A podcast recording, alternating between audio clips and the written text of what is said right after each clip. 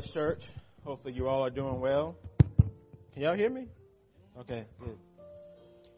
I'd like to thank each and every one of you for uh, the gifts and words of encouragement that you showed our family during uh, Pastor Appreciation Month. Thank you so much for that. We are um, grateful for you, and and I'm very uh, grateful to be able to serve you as your pastor, to be able to serve at this church. It's a great honor to do that. And so thank you so much for the ways that you love us and pray for us. And I'm very thankful for that. So please continue to pray for us because we're always in need of your prayers. Um, one of the things I believe, if, if you're praising your pastor, you ain't praying for him. Some of you know what that means. If you're too busy looking up at me, you ain't praying for me. So I'd rather you pray for me than praise me. Because when you, if you're praising me, you set me up. Don't set me up. Pray for me and me and my family. So thank you again for loving us well. If you have your Bible, please open it to 1 John uh, chapter 5. We will be focusing on verses 2 through 5, but I'll definitely read uh, verses 1 through 5, but we will focus on verses 2 through 5 this morning. 1 John chapter 5. Do you have a faith? What are your thoughts about that question? Odd, confusing, not clear, doesn't make sense, you don't understand it. Questions about faith are important questions. Why? Because every person in the world has a faith, has faith in something or someone. Even people who are in denial about faith have faith. Faith comes from a Latin word that means trust, belief, and reliance. All people trust in someone and something. They have beliefs that, that govern their lives and people and places and things that they rely on and lean on. So faith re- resides in all people. It's either good faith or bad faith. And the source of one's faith determines the quality and worth of that faith. See, if the source is bad, the faith is bad. If the source is good, the faith is good. The Christian has a good faith because of Jesus Christ. That's an amen statement. Because of who Jesus is, that's why we have good faith. He's the founder and the perfecter. He's the content, the source, the foundation, the cornerstone. He's the solid rock that all believers stand on. All other grounds are what? Sinking sand. Because of who Jesus is, Christians can shout boldly, can say yes to the question, do you have a faith? And they can confidently give detailed answers to other people about their faith. That's what this current series is about preparing you to be able to give detailed answers about your faith to other people. That's what 1 John 5 is helping us to do. We talked about the three details last week, last Sunday. I'm pretty sure you remember those. We, we, we have a faith that, that comes after new birth. We have a faith that continues to believe that Jesus is the Christ. And we have a faith that continues to love God and other people. Now, this morning we're going to talk about two more details in verses 2 through 5. That is, Christians have a faith that obeys, and Christians have a faith that overcomes. Here is God's word to his beloved sons and daughters. Beginning in verse 1. Everyone who believes that Jesus is the Christ has been born of God. And everyone who loves the Father loves whoever has been born of him. By this we know that we love the children of God when we love God and obey His commandments. For this is the love of God, that we keep His commandments. And His commandments are not burdensome. For whoever has been born of God overcomes the world. And this is the victory that has overcome the world, our faith. Who is it that has over, who overcomes the world except the one who believes that Jesus Christ is the Son of God? This is God's perfect, inerrant word please pray with and for me. Holy Spirit, as I often pray, I, I, pray again, not because it's just something I pray, but because I need it. And that is for your spirit, for you to move. For you to move in and through the preaching of the word, that you will cast my desire for, for man's praise and repetition, not repetition, but reputation and glory aside, so that Jesus can be lifted up, not me. Can't lift up Jesus and myself at the same time. So I pray that he would be lifted up. He would be what the people here see today, not me. So I pray that you take these words and apply it to my heart and apply it to the heart, hearts of everyone that's here today. Because each of us need Jesus. I don't care how good we got it. I don't care what we have going on in our life. We can never say, I need less of Christ. We can never say that. So, so Holy Spirit, move in and through this time for our benefit, but for Jesus' glory. It's in Christ's name that I pray. Amen. All Christians have the capacity to love God and other Christians because of the Holy Spirit. And loving God and, and loving others, believers are connected together. And that's what one believer says. It says, he says, it is as impossible to love the children of God without loving God as it is to love God without loving his children. A family relationship unites the two loves. And this author also wrote, love for God has a second inescapable consequence, namely obedience. See, Christians have a faith that obeys, but do you believe it? Do you reject it? Look at verses 2 and 3. By this we know that we love the children of God when we love and obey his commandments. For this is the love of God, that we keep his commandments, and his commandments are not burdensome. Now, certain emotions arise in certain Christians whenever they hear the concepts obey, keep, and commandments together in the same verse. The heart rates go up. You cringe. The floodgates of concern and suspicion open. And that little voice begins to whisper to you, see, pastor is getting ready to place you under the law. He's getting ready to preach legalism. He's getting ready to add to the gospel. He's getting ready to place a, a burden on your shoulders. If that's you this morning, then please know that's not what I'm going to do. You please tell that little voice to take a seat and keep quiet. Then there's other believers who leap for joy whenever they come across terms like obey and keep and commandments. They love being told what to do and what not to do. They pride themselves on their obedience, their performance, and their productivity. If that is you this morning, please tell Mr. Legalism to get to stepping. He has no place here, no voice here. And there's a final group who just totally write off obedience, keep, and commandments. They're just anti. It's freedom in Christ on steroids. No limits, no boundaries, no restrictions. To live, to free to live and do whatever they want to do because they're under grace, not the law. If that's you this morning, take off your freedom fighter shirt for a moment and just hear me out. So wherever you are, if, if, if one of these three descriptions represent you, hear me out. Please don't tune me out today. See, John in this chapter, in this whole book, he's talking to people who are already believers. He's not talking to unbelievers. He's writing to the church, people who are already saved. And he's not telling his readers how one becomes a Christian. He's not telling them how the new birth happens. He's showing them what the new birth does in believers. It does something in us. If you know Jesus, if he's your Lord and Savior, then that the new birth that you have in him does something in you. It does something. New birth gives believers a faith that obeys. That's what it gives us. And obedience is not a prerequisite for new birth. Please know that. If you're going to take notes, please take these notes so you don't leave here and misquote me later. Obedience does not make you acceptable to God. Obedience does not make you right with God. It doesn't save you. It doesn't earn you favor with Him. Okay? And your obedience is not why God loves you. So don't turn obedience into an idol that you worship. Don't do that.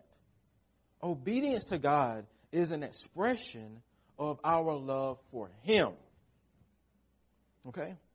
Our love for Him is an expression of our faith, an expression of sonship and daughtership. It is an expression of new birth. See, only people who are born of God, born again, and have new birth can stand before Him without shame and guilt. Do you believe that? Only Christians can live in freedom unto God. Only Christians can live for God without condemnation. Do you believe that? These are amen statements, people. Come on now. Freedom in Christ gives believers the freedom to love God and to obey God. Do you believe that? Freedom to live within the restrictions and boundaries He sets for us as sons and daughters. Think about that. Do you believe God sets boundaries on us? If you are a parent, do you set boundaries for your kids? Do your kids, can they do whatever they want to do without boundaries? If you have no boundaries around your kids, you don't love them. You don't love them. We have boundaries from God because He loves us. If He didn't love us, He would not set boundaries. Please know that. All Christians have been given a new heart. We have been given a heart that doesn't have to be forced to love God and to obey God. Do you believe that? A new heart. And a new heart that finds pleasure in loving Him and obeying Him. Only Christians have that type of heart. The non-believer does not have that heart. But Christians do. That's what the new birth has given you. You can't give that to yourself. That's what happened inside of you once the Spirit regenerated your heart. It has changed your desires. It changed what you love. And you have that living inside of you. You now love the things of God. Because before you knew Him, you didn't love those things. The reason why you love them now is because of your new heart. Because you have been born again. Because of your new birth. One Christian says, theologian says, the new life imparted to believers, imparted to the members of the family of God, carries with it a desire to do His will and a new power to carry it out. Think about that, what that quote is saying. He's given us a new desire, but He's also given us the power to carry it out, and that is through the Holy Spirit. That is through the Holy Spirit. So everyone born of God now has a desire to love Him and to do what pleases Him. Unbelievers don't have that desire. They do not. But believers do. A desire to love and trust Him, a desire to love Him, a desire to obey Him. Psalm 119 says, verse 47 says, For I find my delight in your commandments, which I love. What do you think about that? Do you love Him?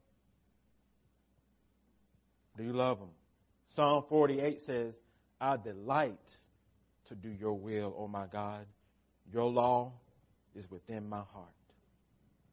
Can an unbeliever say such a thing? Really? Can they say that and really believe that?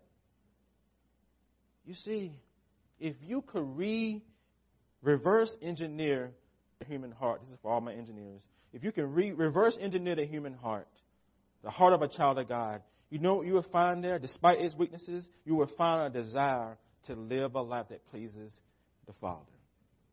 That's what you should find there. If we can reverse engineer the heart of a child of God, there will be a desire there to love God and to live for God. That will be there. That, that, that, that's what that desire will be there because we are his sons and daughters.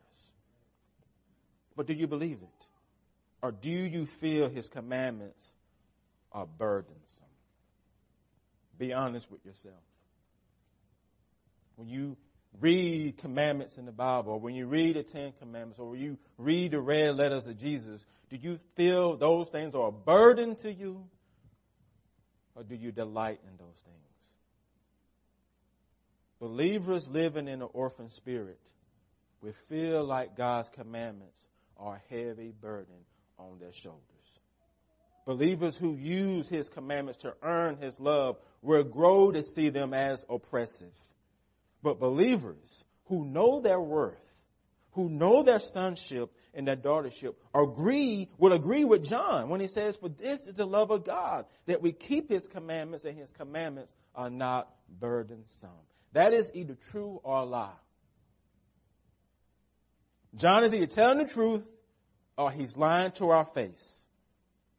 Why aren't his commandments burdensome? Because God is a good, good father. That's why. See, I didn't have to raise a sign for that. Hey. Your view of who God is in your life dictates how you approach and view his commandments in your life. Who is he? Who is he? If you feel that his commands are burdensome, then there's some understanding you have about him that's totally off base. Totally off base. It is. Beloved of God, your heavenly father is not like a father at his son's little league game, a little league baseball game. And you may know some of these dads, the type of father who always shakes his head in disapproval every time his son strikes out. He yells from the stand, just hit the ball, son. Keep your head up, son. Focus, son. And every time the son swings the bat and, and he fails to make contact, he, he looks up into the stands at his dad. And what does he see on his dad's face? A look of disapproval, a look of disappointment, shaking his head because his son has failed to make contact with the ball. His son has struck out again. Now, how do you think that son interprets that look from his dad? My dad is not proud of me because I'm a failure at baseball. My dad is disappointed in me because I'm not meeting his expectations. My dad is embarrassed by me. I have to be a good baseball player in order for my father to smile upon me. For such a kid, little league baseball isn't fun. It's a burden because it's a reminder that his father doesn't love him. Like this kid, we're not good at keeping God's commandments. We don't trust and depend upon Him perfectly. We don't love Him perfectly. We strike out a lot. But He never shakes His head at us. He's not, He's not yelling for heaven, get it together. He's not yelling at you from heaven. Not shaking His head from you from heaven. He's not. You see, our obedience and our disobedience doesn't add or subtract for how God sees you. Okay? Our Father will not always approve of what we do, but He will always love who we are. We are His. His treasured possession, His people, His sons, and His daughters. You have to believe that. So when you're out and living life and on this baseball field and you strike out, please know the Father still loves you.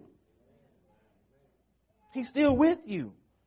He's not hating on you from heaven, not yelling at you from heaven. But if you believe that that's what God does, then you are living a miserable Christian life. Because your view of a God is a God who's a dictator and who doesn't really love you. That's not our God. That's not your Father. Do you believe that? One Christian says, it is the will of an all wise, all loving Father who seeks our highest welfare. Do you believe He seeks your highest welfare despite your circumstances? Despite what you're going through, do you believe that? I hope so, Christian. I hope so. I hope so.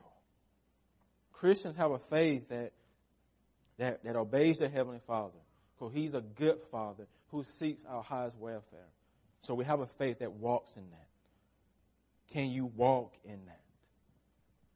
And one of the things that I think that will help you is that as, as those who are already sons and daughters, when you read anything about God's commandments and His Word, see that as His fatherly counsel to you. Fatherly counsel. Anytime you come across His commandments or law, that is His fatherly counsel to you because he loves you. Because he loves you. That changes the way you see the word when you, when you approach it as a son and daughter, not someone who just works in his house. You're not the help. You're not a help. You're a son and daughter the king of the universe. And that means something. And then when, and his word is his fatherly counsel to you. Do you receive his counsel? Sometimes you will, sometimes you won't.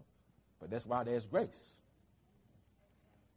Not grace to do what you want to do. Grace because you can't always do what you want to do. Because those who have a heart for God, we know we don't always live that out. We know we always fall short. And that's why we have grace. Because we can get back up again. Nothing in all creation can separate you from the love of God that is in Christ Jesus. Your disobedience can't. The world can't. You got to believe that for yourself. Not just in your mind, but in your heart. Because if it never gets to your heart, it's just theoretical. You have to get into your heart before it lives, before it makes its way into your life. This stuff is either true or it's not. It's either true or not. It's true, and I hope you believe that. Second, Christians have a faith that overcomes. A faith that overcomes. A faith that obeys and a faith that overcomes. Now, to overcome implies there is an opponent that you're facing. Something that's in opposition against you. In First John, the opponent and the opposition is the world. And what does John mean by the world? It is sinful humanity that's in opposition to our God and His ways. It's worldliness, it's the fall. Everyone and everything in every system that opposes God will in return oppose those who are born of Him. Every system, every person, and everything that opposes our God will in return oppose those who are born of Him. You need to believe that. But people who are born of Him can overcome. Christians have a faith that can overcome the world, and we overcome the world in two ways. First, there's a, there's a past overcoming for all believers. Look at verse 4b. It says, and this is the victory that has overcome the world, our faith. This is the victory that has overcome the world, our faith. John is pointing to a, a definite act that has already happened. All Christians have a faith that has already obtained victory over the world. Think about that. Feel that. John can confidently make this statement because of Jesus, because of who Christ is. In the Gospel of John, chapter 16, verse 33, Jesus tells his disciples, I have said these things to you, that in me you may have peace. In the world you will have tribulations, but take heart. I have overcome the world. Do you see what John is doing here? Jesus has overcome the world, and Christians have overcome the world through their faith. People who are born of God are in union with Christ, which means we share in his victory. Thank you, Jesus. Thank you, Lord. We share in his victory.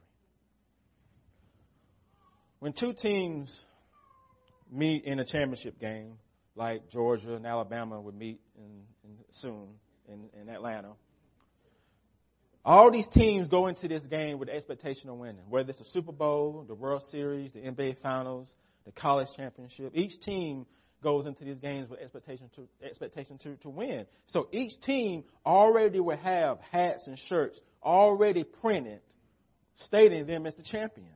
Pre pre-made items that state them as the champion, even before the champion is even crowned. And so both teams go in expecting to win, but you know only one team is going to win that game.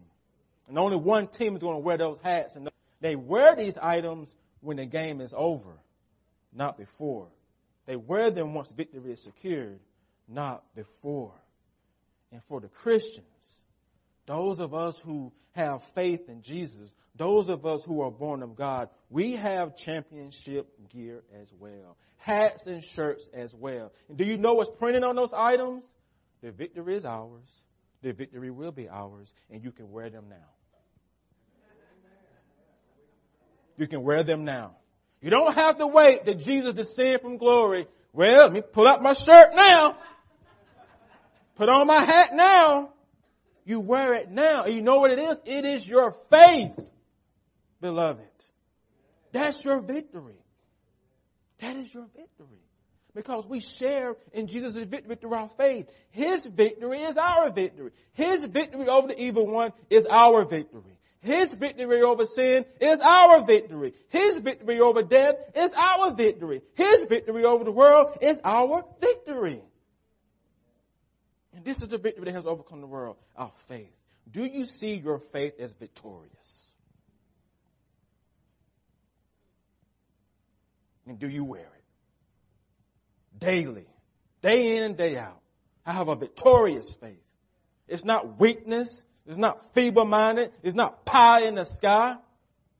Your faith is victorious because of who Jesus is. And you can wear it with pride, with, bold, with confidence. For Christians have a faith that has overcome the world. And this is true because of who Jesus is, because of what he does. He is the founder and perfecter of our faith the content, the source, the foundation, the cornerstone, the solid rock on which all believers stand. And if you're not standing on Jesus, then you're standing on sinking sand.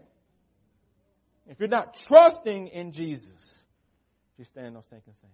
If you're trusting in your own performance and your goodness and, and who you are, you're standing on sinking sand.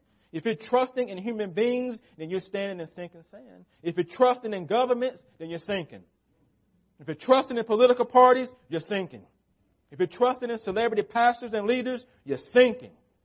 Okay? You're sinking. There's only one solid rock, and his name is Jesus.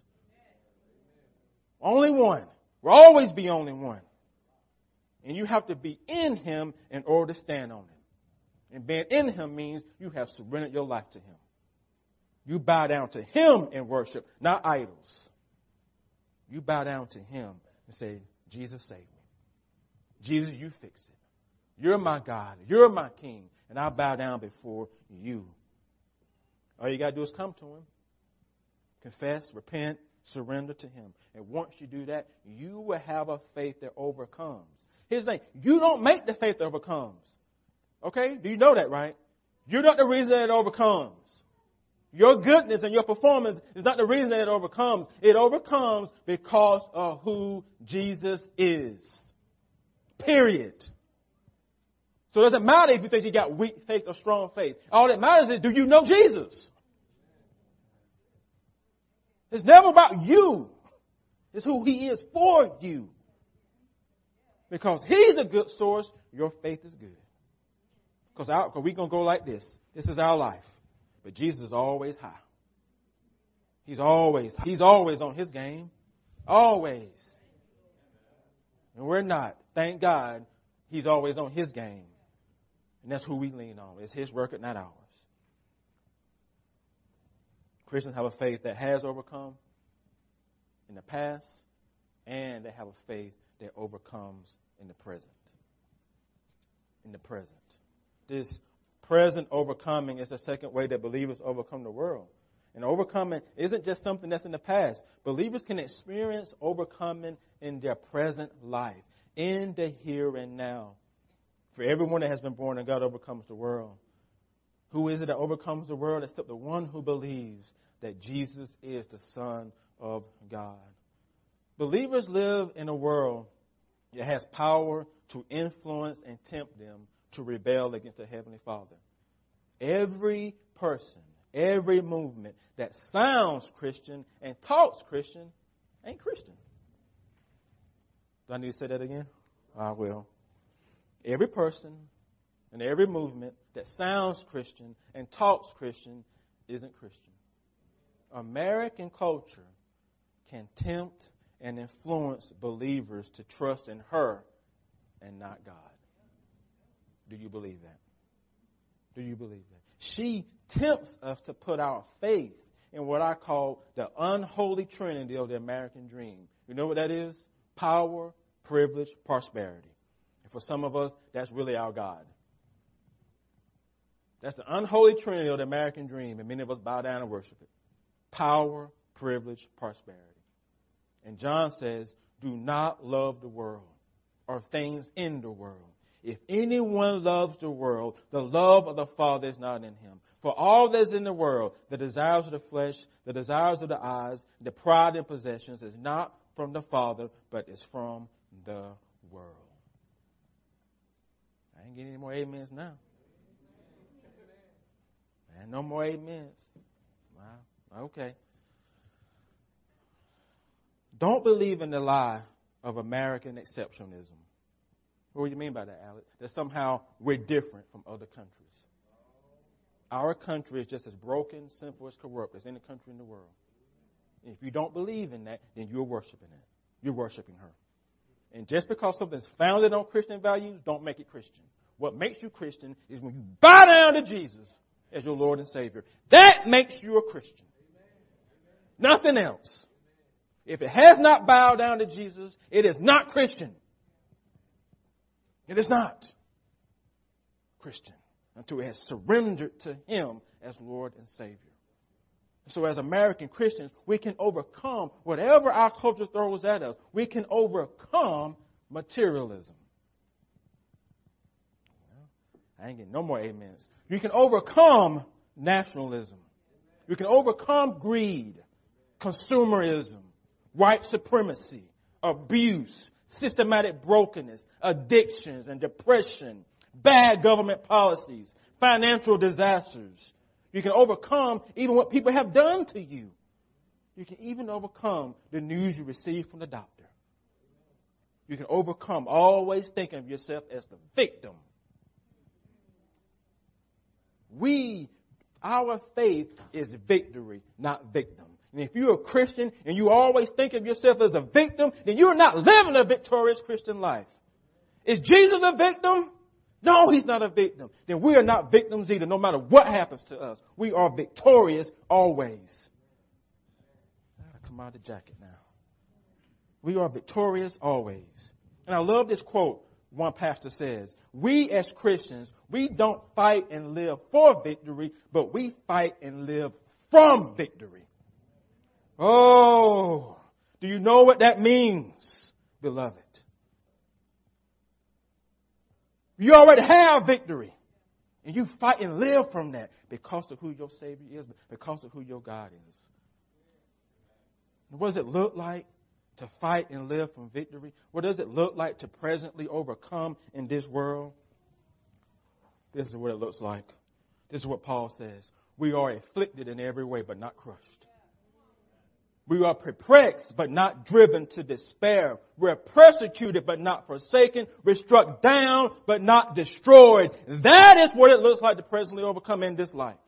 It means we don't lose hope despite what we go through, despite what we suffer, despite what we lose, despite what has happened to us and will happen to us. We don't ever lose hope. That's what it means for us. Not in the past, but in the present you can overcome in the present. And for some of us, that overcoming means you need to go to marriage counseling. That's what it means. You need to go to family counseling. You need to go to addiction counseling. That's what uh, overcoming looks like for some of you. It's to others of you, it means you need to start living on a budget. That's what it means. It means you need to get rid of the internet because you're addicted to porn. That's what it means. It means you need to start having accountability with other people. It means you may need to be an advocate and a voice for the least of these. That's what it means. It means learning to believe in God despite the reality of your suffering. It means you may need to vote differently next week. That's what it can mean. It means you may need to finally go to the doctor to see why you have that pain in your body. It means taking medication. It may mean you need to start eating differently working out, taking a break from social media, Fox News, and CNN. Because sometimes that stuff is just poison. That's what overcoming looks like in real life. It also looks like believing that you will see the goodness of the Lord in the land of the living. You don't have to wait until you die and go to glory to see his goodness. You taste it now. There's always hope for the Christian. And we, people will talk about us because of that. It's pie, it's not pie in the sky. It is real. Our God is moving. Our God is working. Our God is for us. There's a hymn that says, Beams of heaven, as I grow through this wilderness below, guide my feet in peaceful ways. Turn my midnights into days. When in darkness I grope, faith always sees a star of hope. Soon from life's griefs and dangers, I shall be free someday. Harder yet may be the fight. Right may often yield to might. Wickedness a while may reign. Satan cause may seem to gain. But there is a God that rules with a hand of power and a heart of love. And if I'm right, he'll fight my battles. We are right. He will fight, and guess what? He is fighting. Let us pray. Father, thank you that you are a God with a hand of power and a heart of love. And you will fight the battles for your people. And we don't have to beg you to do it. We don't have to plead with you to do it. We don't have to protest for you to do it. We don't have to march for you to do it. You're going to do it because that's who you are. That's who you are as our Father, our good, good Father. So as we leave this place today and go and, and, to our communities, to our homes, and to our families, let us leave this place with a, a greater confidence, not in our performance and our obedience and our productivity, but in who you are. That you smile upon us, even now. You smile upon us when the fall has fallen on us. You smile upon us all the time. And I pray that even in our sufferings and our hardships, help us not to lose sight that you are there with us as our good, good shepherd and our good, good father. That you will never, ever, ever forsake us. Forever you are faithful. Forever you are strong. Forever you are with us. Holy Spirit, help our unbelief.